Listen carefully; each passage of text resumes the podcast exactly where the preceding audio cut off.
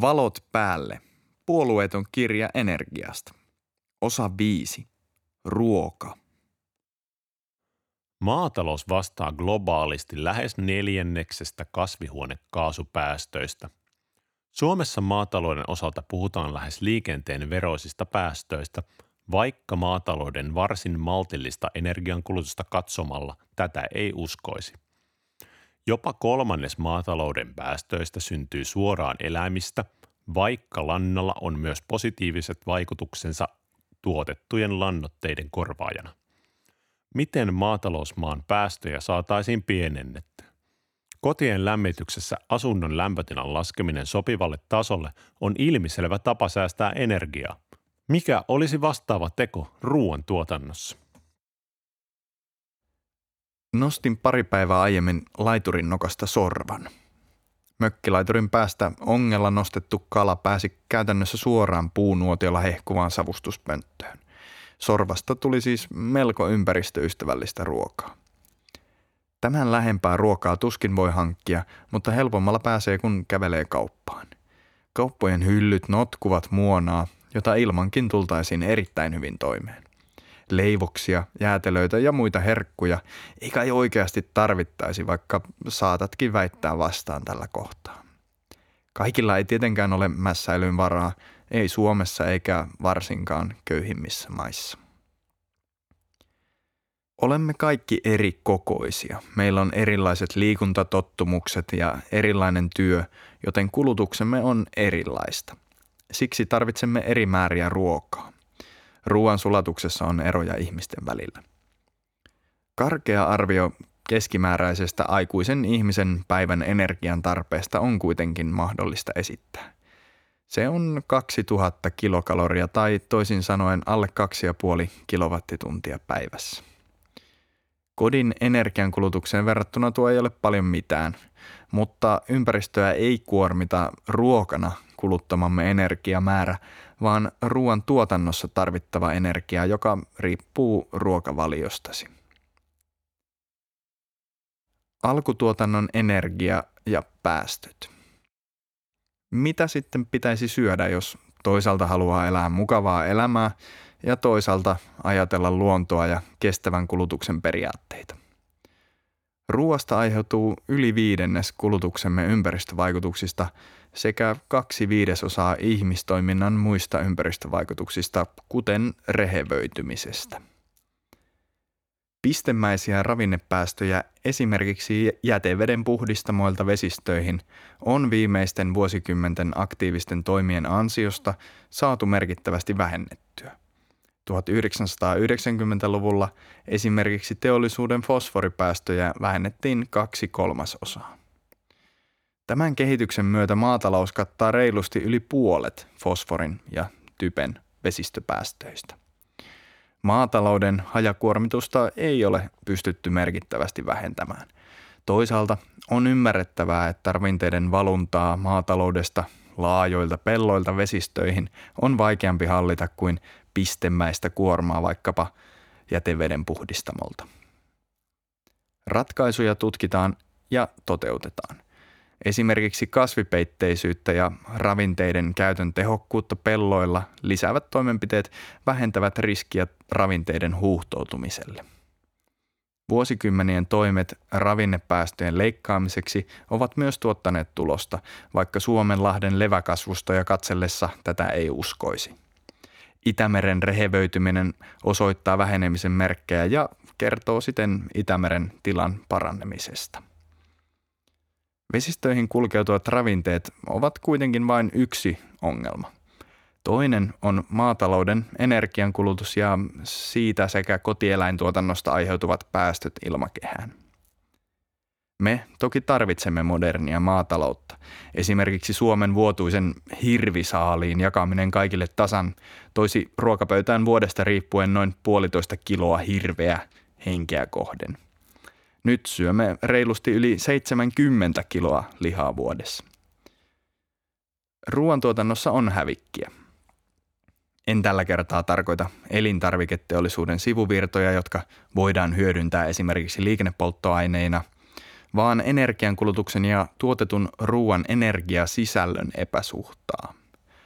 Liikenteestä puhuttaessa on selvää, että kevyt liikenne ja joukkoliikenne ovat energiatehokkaimmat tavat liikkua, vaikka ihminen olisi suuri ja hänen polttoaineensa koostuisi paljon energiaa kuluttavista lähteistä.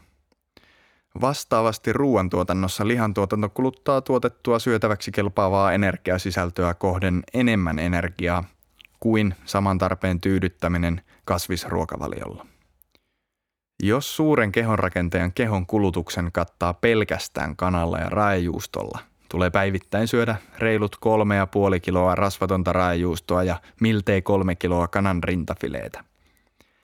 Tällaisen kuvitteellisen ruokavalion ylläpito kuluttaa ruoantuotannossa yli 80 kilowattituntia energiaa, mistä keho saa hyödynnettäväksi noin 7 kilowattituntia.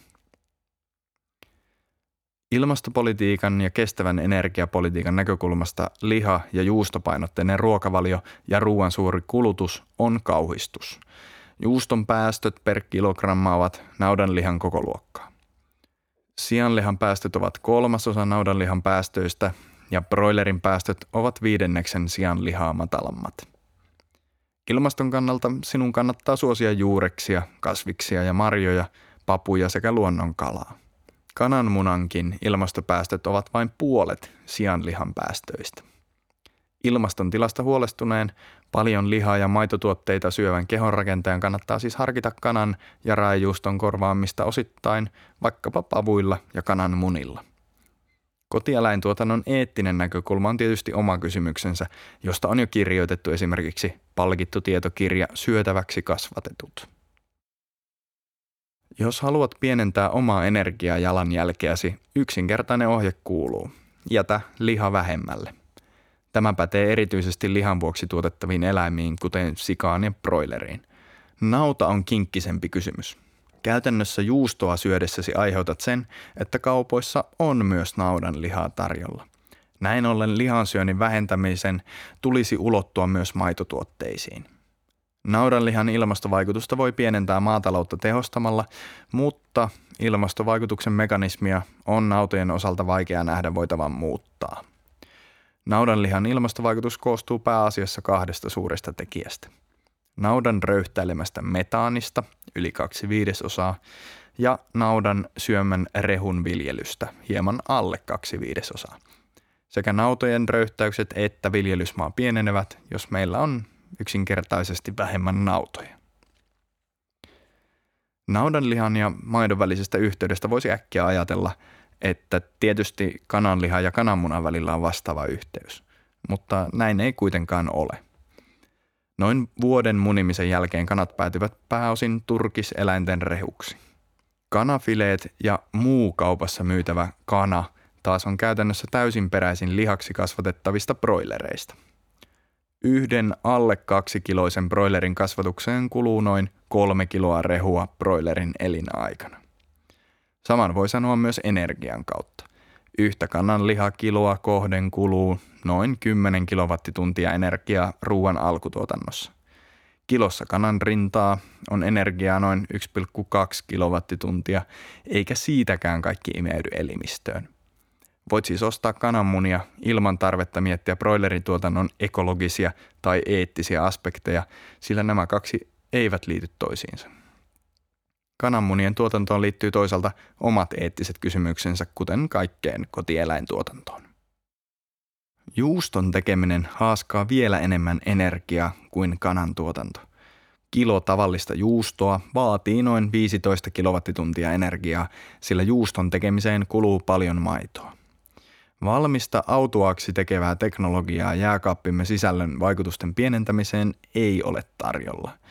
Siinä missä sähköauto voi leikata pääosan liikkumisen energian kulutuksesta pois tai lämpöpumpuilla voidaan merkittävästi pienentää kodin lämmitykseen käytettävän sähköenergian tarvetta, samanlaista nopeaa ratkaisua ruoan ilmastovaikutuksiin on hankala löytää ilman ruoantuotantoon käytettävän maa-alan pienentämistä – Maataloustuotanto kuormittaa ympäristöä, mutta ilman sitä meillä ei olisi leipää pöydässä, syötiin lihaa tai ei. Helppo tapa vähentää ruoan energiankulutusta on syödä vähemmän energiaa kuluttavaa, mutta samat ravintoarvot antavaa ruokaa. Lihan vähentäminen tulee enenevässä määrin korvata monipuolisella kasvisruokavaliolla. Naudanlihan korvaaminen juustolla ei päästöjen kannalta muuta juuri mitään, koska lypsykarja muodostaa pääosan naudanlihan tarjonnasta. Itse asiassa neljä viidesosaa naudanlihasta syntyy maidon tuotannon yhteydessä. Syömme siis saman mansikin lihaa, jonka maitoa juomme. Maitotuotteiden, naudanlihan ja muiden lihatuotteiden käytön vähentäminen yhdessä on tärkein ilmastoteko, jonka omassa ruokapöydässään voi tehdä. Tietysti sen lisäksi, että minimoi ruokahävikin sekä syö vain tarvittavan määrän ruokaa. Kotona ruokahävikki on keskimäärin 5 prosenttia ostoksista.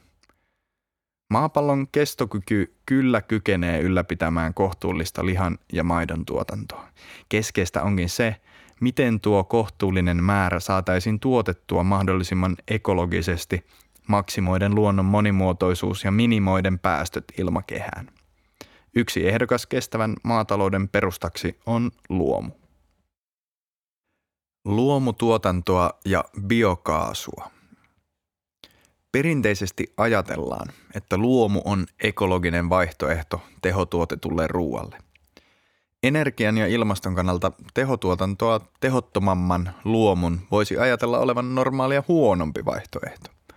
Luomu keskittyykin ilmastonäkökulman sijaan kemiallisten torjunta-aineiden ja lannoitteiden kieltämiseen. Tästä huolimatta luomu voi olla kokonaisuutena arvioiden ilmastolle tavallista tehotuotettua ruokaa parempi vaihtoehto. Kohtuullinen lihansyönti voidaan mitoittaa siten, ettei maapallon kantokyky tule vastaan. Suomessa tehty tutkimus ehdottaa, että kotimaisen maatalouden tehokkuuden näkökulmasta optimaalisesti järjestetty suuren kokoluokan luomutuotanto tarkoittaisi, että söisimme suhteessa enemmän nautaa ja vähemmän muuta lihaa. Tämä johtuu siitä, että luomuviljelyssä olennainen osa viljelyä on typen sitominen peltoon kasvattamalla nurmea. Suomen ilmastooloissa erityisesti hyvin pärjää apilanurmi, jota taas märehtijät, kuten lehmät, voivat hyödyntää rehuna. Vaikka luomutuotanto ei ole niin tehokasta pinta-alaa kohden kuin tavallinen tuotanto, Suomessa voitaisiin nykyisen peltopinta-alan puitteissa silti siirtyä luomutuotantoon vaikkapa siten, että puolet maataloustuotannosta olisi luomua. Peruselintarvikkeiden tuotanto pystyttäisiin edelleen varmistamaan. Mikäli maitotuotteiden ja lihan käyttö haluttaisiin kuitenkin pitää nykytasolla, eläinten määrää pitäisi mahdollisesti lisätä. Ympäristöministeriön rahoittaman hankkeen raportti toteaa, että ruokinnalla on vaikutusta merehtiöiden päästöihin. Kuitupitoisempi ravinto aiheuttaa merehtiöiden ruoansulatuksessa suuremmat metanipäästöt tärkkelyspitoiseen ravintoon verrattuna. Näin ollen nurmeen perustuva ruokinta tuottaa enemmän metanipäästöjä kuin ruokinta, jossa käytetään enemmän väkirehuja ja esimerkiksi tärkkelyspitoisempaa koko viljasäilörehua. Tästä huolimatta nurmen syöttäminen eläimille voi olla kokonaispäästöjä katsoen järkevämpää, sillä on otettava huomioon myös rehun tuotannon päästöt. Sopiva luonnollinen ravinto, kuten nurmi, on myös eläinten ruoansulatuksen ja siten hyvinvoinnin kannalta olennaista. Päästöjen tarkka arviointi on lisäksi todella haastavaa, sillä tyypillisesti päästöt vaihtelevat jopa tilojen välillä merkittävästi. Yhtä totuutta kokonaispäästöjen suuruudesta on hankala antaa. Märehtijät saavat osan rehustaan suoraan laitumelta. Laiduntavat lypsylehvät saavat laidunnuksesta tietyillä keskikokoa suuremmilla tiloilla tehdyn selvityksen mukaan enintään neljänneksen tarvitsemastaan rehusta. Toisaalta läheskään kaikki lehmät Suomessa eivät laidunna. Naudanlihan ympäristövaikutukset luomulaitumilla tai ei ovat siis monitahoisia – Naudanlihan ja maitotuotteiden tuotantoa voi perustella esimerkiksi omavaraisuuden varmistamisella Suomen haastavissa pohjoisissa viljelyoloissa. Onko naudanlihaa sitten luomutuotannossa pakko tuottaa? No ei. Kasvinviljelytiloilla nurmen viljelyä ei kuitenkaan koeta mielekkääksi, vaikka apiloiden, herneiden ja muiden palkokasvien viljely toimii biologisena lannoituksena ja hoitaa maan kasvukuntoa. Maahan muokattu viherlannoitus kasvusta voi parhaassa tapauksessa korvata keinolannoituksen tarpeen kokonaan. Kemiallisesti valmistetut lannoitteet taas kuluttavat tuotannossaan öljyä ja muita luonnonvaroja, joten keinolannoituksen vähentäminen voi auttaa vähentämään öljyn käyttöä. Yleisesti ottaen luomutuotanto on ympäristönäkökulmasta suositeltavaa, mutta päästöjä voidaan vähentää maataloudessa myös ilman laajamittaista luomutuotantoon siirtymistä. Nykypäivän maatalous on täysin riippuvainen työkoneita liikuttavasta ja lannoitteet tuottavasta öljystä. Molempien osalta öljyn käyttöä voitaisiin hillitä.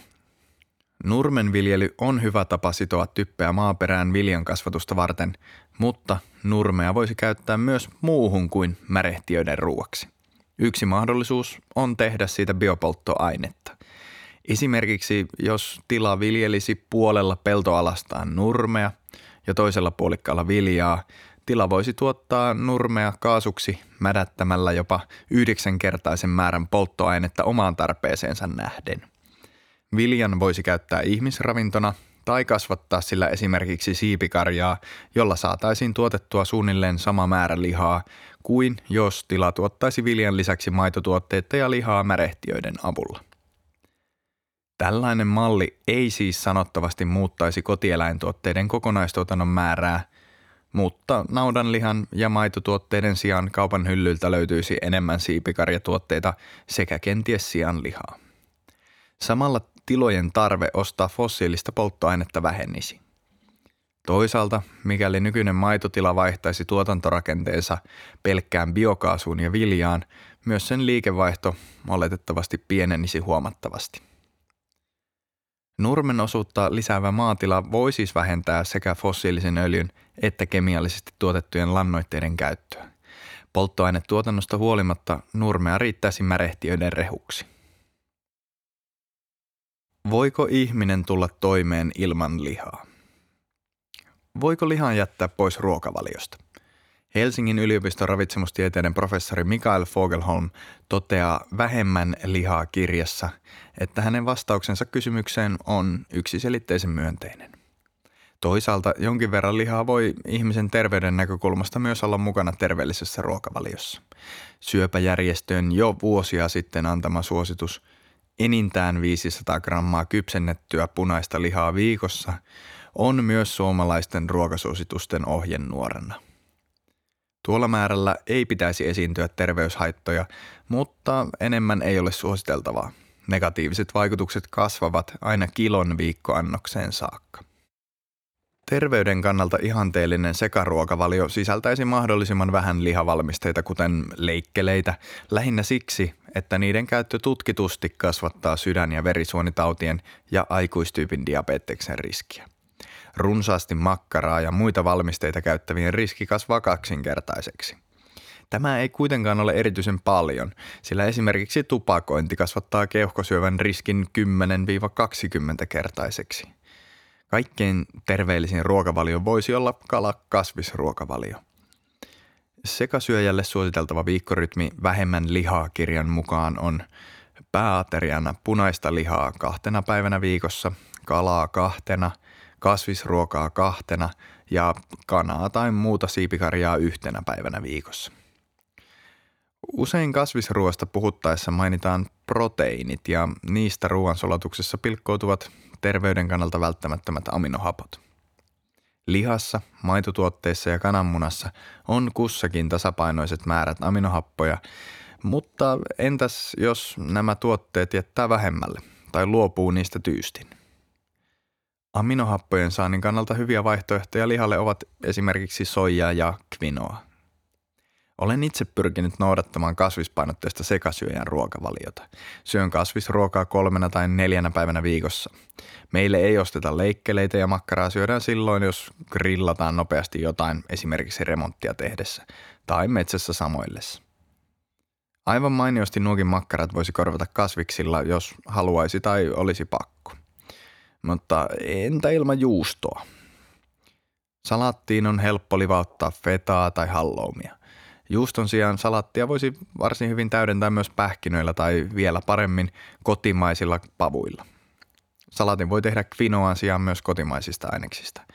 Ympäristönäkökohtien, kuten veden kulutuksen huomioiminen tuontihedelmissä ja kasviksissa on toisaalta oma laaja keskustelunsa, johon tämä kirja ei syvällisemmin paneudu.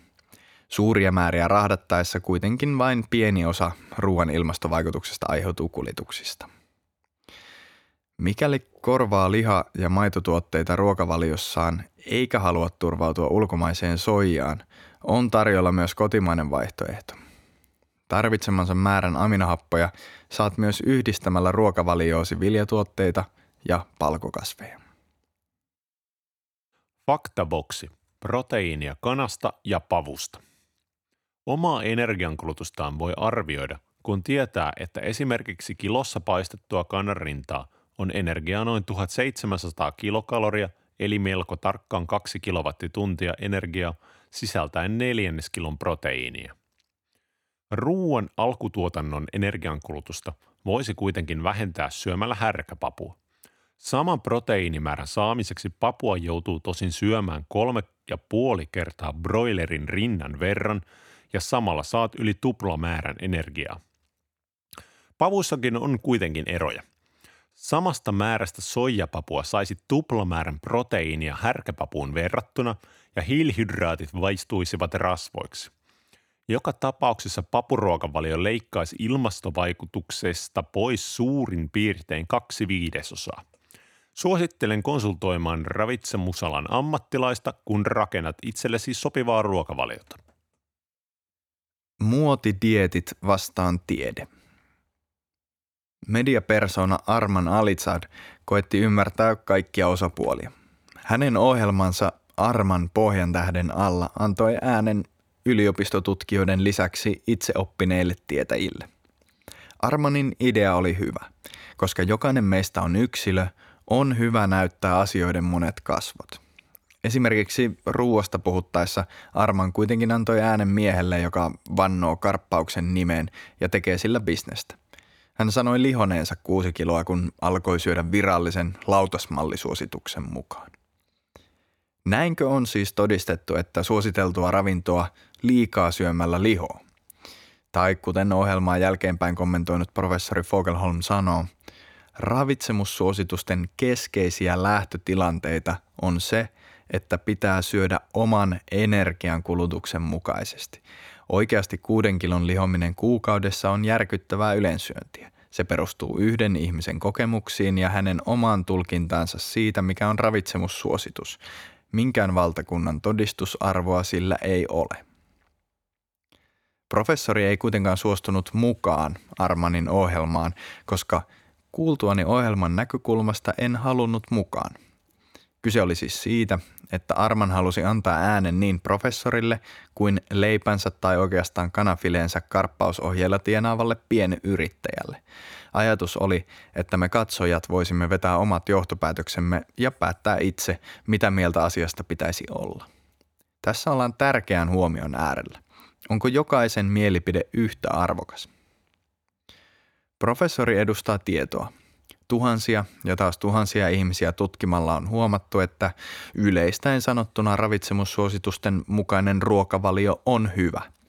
Suurimmalle osalle ihmisistä terveyttä parhaalla tavalla edistävä ruokavalio on suositusten mukainen. Toki suosituksia muutetaan, kun lisää tietoa tulee, mutta lautasmallista radikaalisti poikkeava näkemys tuskin toimii useimmille terveyttä edistävänä valintana. Yksityisyrittäjä taas myy ihmisille ajatusta vaihtoehdosta. Et hän ole osa massaa, vaan yksilö. Sinä olet erityinen ja siksi sinulle sopii juuri tämä minun tuotteistamani juttu. Karppausmestarin kertomuksen mukaista kuutta kiloa on terveen ihmisen mahdoton lihoa syömällä sopivasti.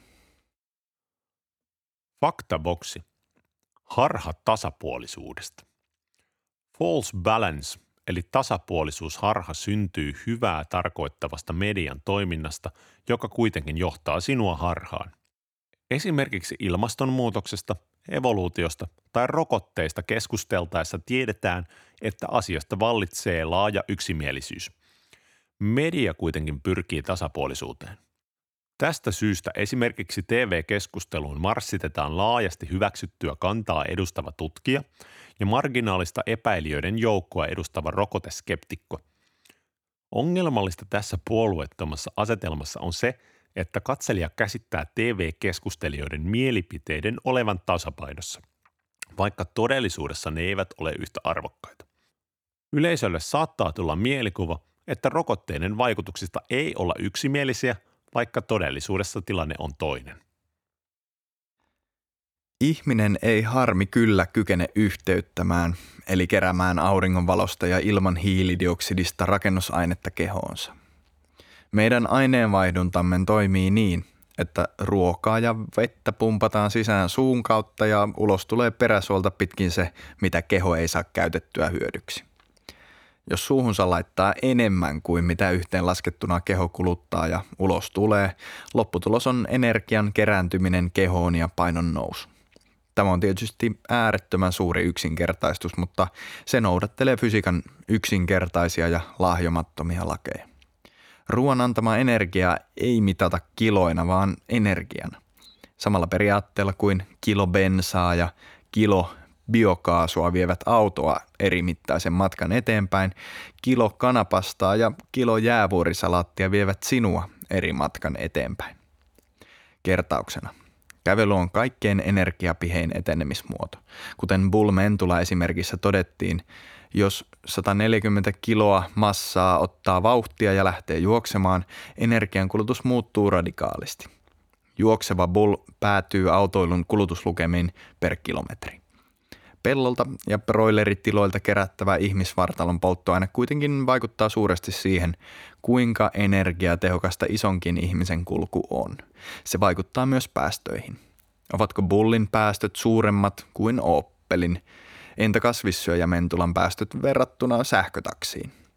Nopeasti laskettuna kasvissyönti saisi hölkkäävän bullin energian kulutuksen laskettua lähelle sähköauton kulutuslukemia. Otetaan toinen esimerkki. Elät nyt pelkällä kanan rinnalla ja raijuustolla, mutta et ole valtava ammattikehon rakentaja. Syöt keskimääräisesti tarvittavan 3 kilowattituntia päivässä mentulan noin 7 kilowattitunnin sijaan – Silloin ruokasi tuotantoon kuluu päivässä noin 35 kilowattituntia energiaa. Entä jos siirryt kasvisruokaan niin, että ruoka koostuu kasviksista ja maitotuotteista ja elät vain kahtena päivänä viikossa lihalla ja juustolla? Tällainen ruokavalio kuluttaa ruoan tuotantovaiheessa enää keskimäärin noin 15 kilowattituntia päivässä. Kasvisruokavalion vaihtaminen siis lähentelee jo saman kokoluokan ekotekoa kuin sähköautoiluun vaihtaminen. Miksi ruoan energiankulutuksella on mitään väliä? Sinun energiankulutuksellasi on merkitystä samoin kuin jokaisen tämän maapallon asukin tekemisellä. Pienellä kulutuksella elävä kiinalainen maaseudun asukas on oikeutettu samaan elitasoon kuin sinä ja minä tai autoilun varaan rakennetussa maailmassa elävä yhdysvaltalainen suurkuluttaja. Jokainen on osa tätä sinänsä syrjäistä kolkkaa maailmankaikkeudessa, tätä planeettaa, jolta ei oikein päästä vielä poiskaan ennen kuin Elon Musk saa visionsa kasattua konkreettisiksi Mars-siirtokunniksi. Ruuan määrää tärkeämpää on itse asiassa ruoan energiatehokkuus, eli eri ruoka-aineiden tuotantoon kuluvan energiamäärän ja ihmisravinnoksi kelpaavan energian suhde. Maissin ja muiden kasvisten kohdalla mahdoton, eli yli 100 prosentin hyötysuhde on tavallaan mahdollinen, koska lukuun ei oteta mukaan auringosta tulevaa ilmaista energiaa. Suurin osa auringon säteilystä tietysti menee hukkaan ja jos se laskettaisiin mukaan, hyötysuhde olisi enemmän järkeen käyvä reilusti alle sadan. Muissakaan ruissa tuotannon alkupäässä hukattua aurinkoenergiaa ei kuitenkaan huomioida. Vaikka esimerkiksi maissia ei juuri Suomessa kasvateta, laskennan periaate sopii myös Suomen olosuhteisiin. Faktaboksi. Tasapaino.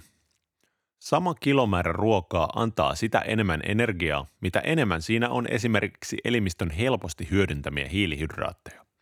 Kanafileitä ja rasvatonta raijuustoa voi syödä kilokaupalla päivässä lihomatta, mutta sama kilomäärä hampurilaisia majoneeseineen sisältää enemmän hiilihydraatteja ja rasvaa.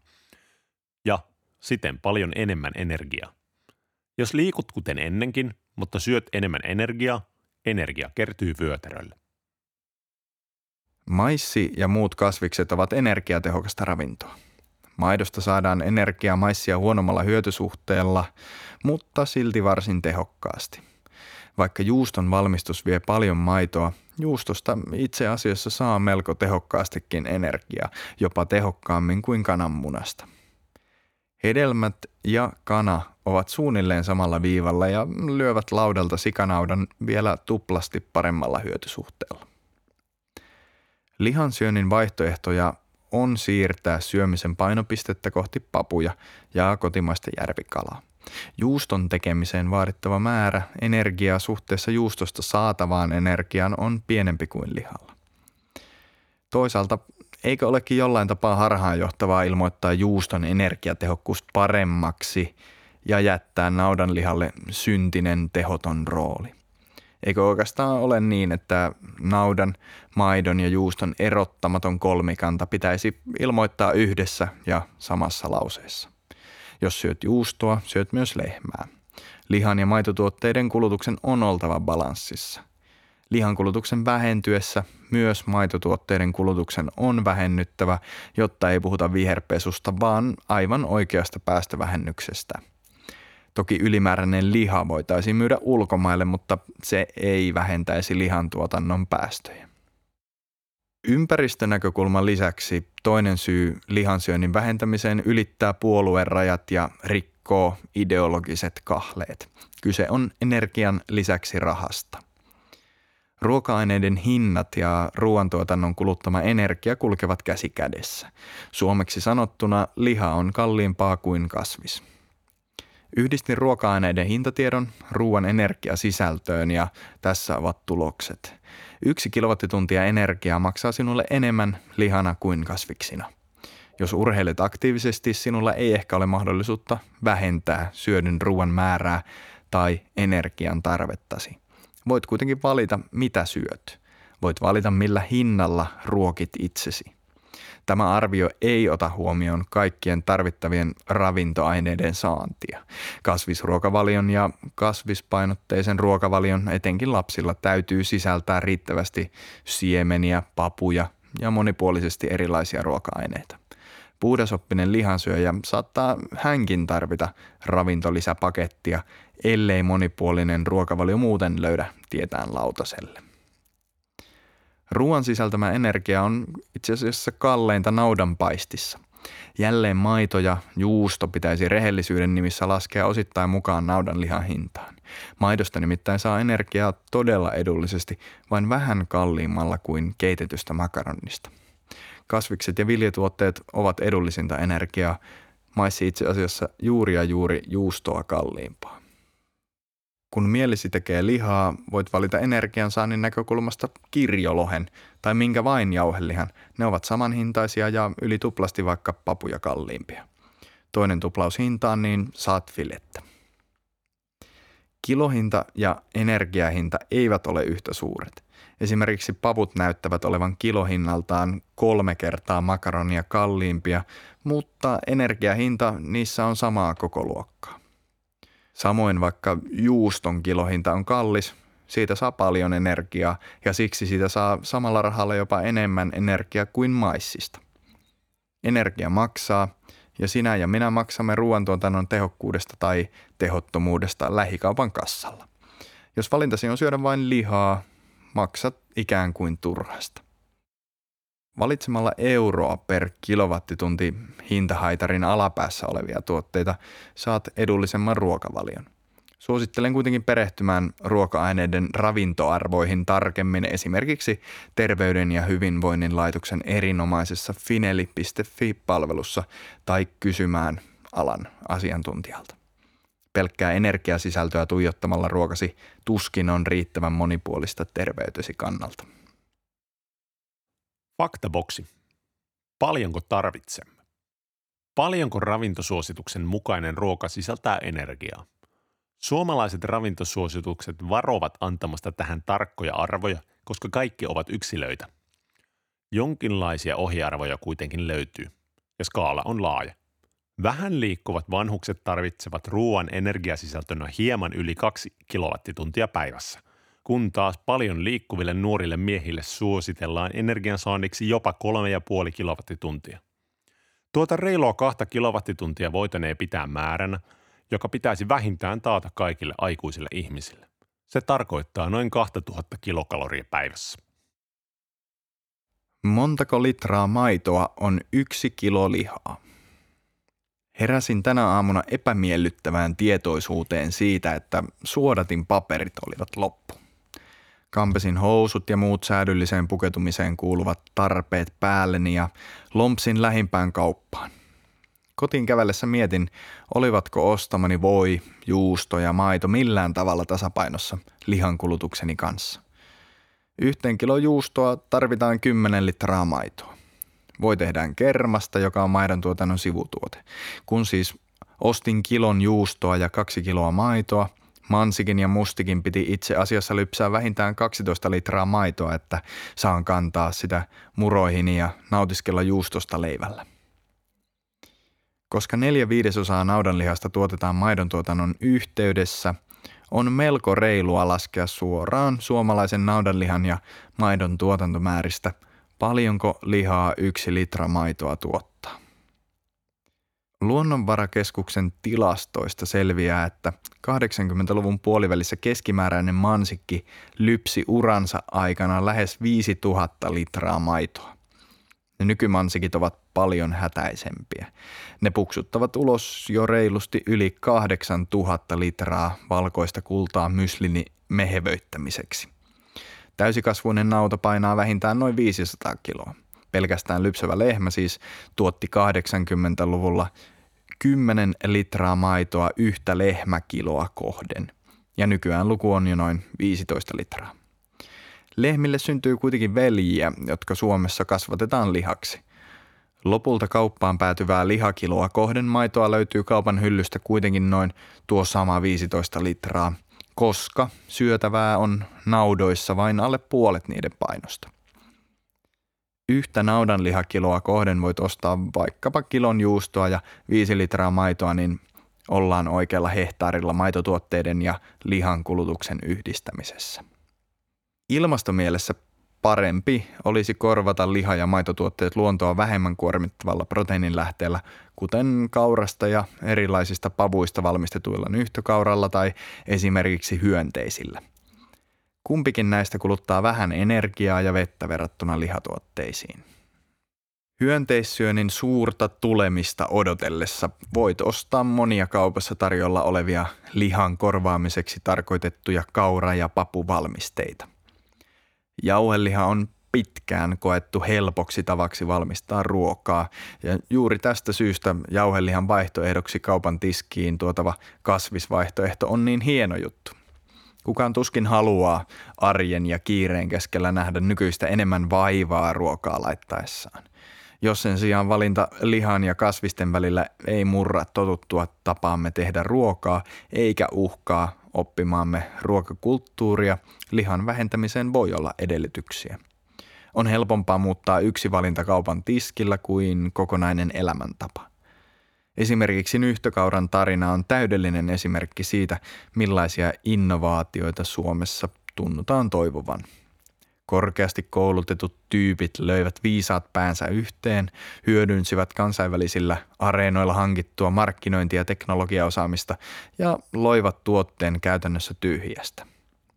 Kuitenkin prosessi on lukemieni lehtijuttujen perusteella melko yksinkertainen – Nyhtökaura vaikuttaisi olevan helppo, hyviä arvioita saanut tuote, jolle täysin suomalaisesta perinteestä poiketen on onnistuttu myös luomaan hype ja odotusarvo. Innokkaimmat halusivat nyhtökauraa jo ennen kuin se oli kaupoissa. Nyhtökauralla on selkeä tavoite korvata meidän jokapäiväinen jauhelihapakkauksemme ja toivon, että se ja muut sen kanssa kilpailevat tuotteet onnistuvat markkinoilla. Juuri tämän tyyppisiä innovaatioita me haluamme Suomesta maailmalle vietävän. Toinen vastaava on hyönteistuotanto. Hyönteiset kuluttavat tavallista eläinten kasvatusta vähemmän vettä ja energiaa kasvaessaan. Toisin sanoen hyönteisproteiinin hyötysuhde on erittäin hyvä.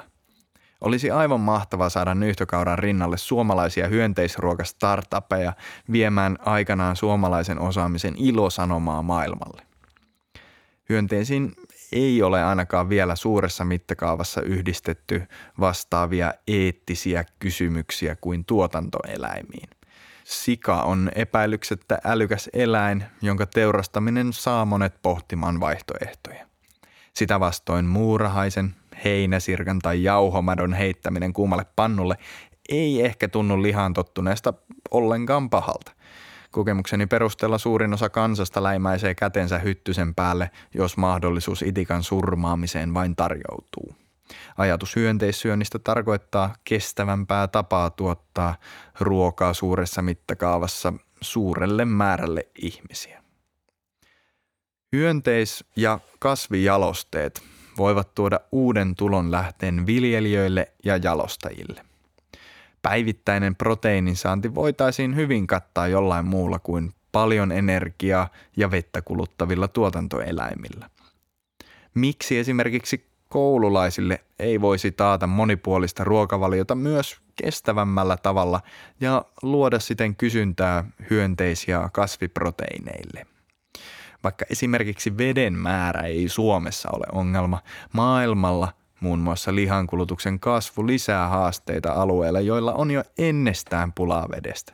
Suomi voisi hyvin ratkaista näitä ongelmia. Ja samalla arjen proteiinit voitaisiin tuottaa kestävämmin ja eettisemmin myös kotimaassa. Omavaraisuusnäkökulma. Eläinproteiinilla on Suomessa myös etunsa – Suomalaiset luonnonolot soveltuvat hyvin rehun tuotantoon, eivätkä nurmea syövät eläimet juuri lotkauta korvaansa, vaikka raekuuro tai halla pyyhkisi viljasadon matalaksi. Tämä lisää kotimaisen ruoantuotannon huoltovarmuutta. Riittävän laaja ja monipuolinen alkutuotanto on mainittu myös valtioneuvoston huoltovarmuuden tavoitteissa.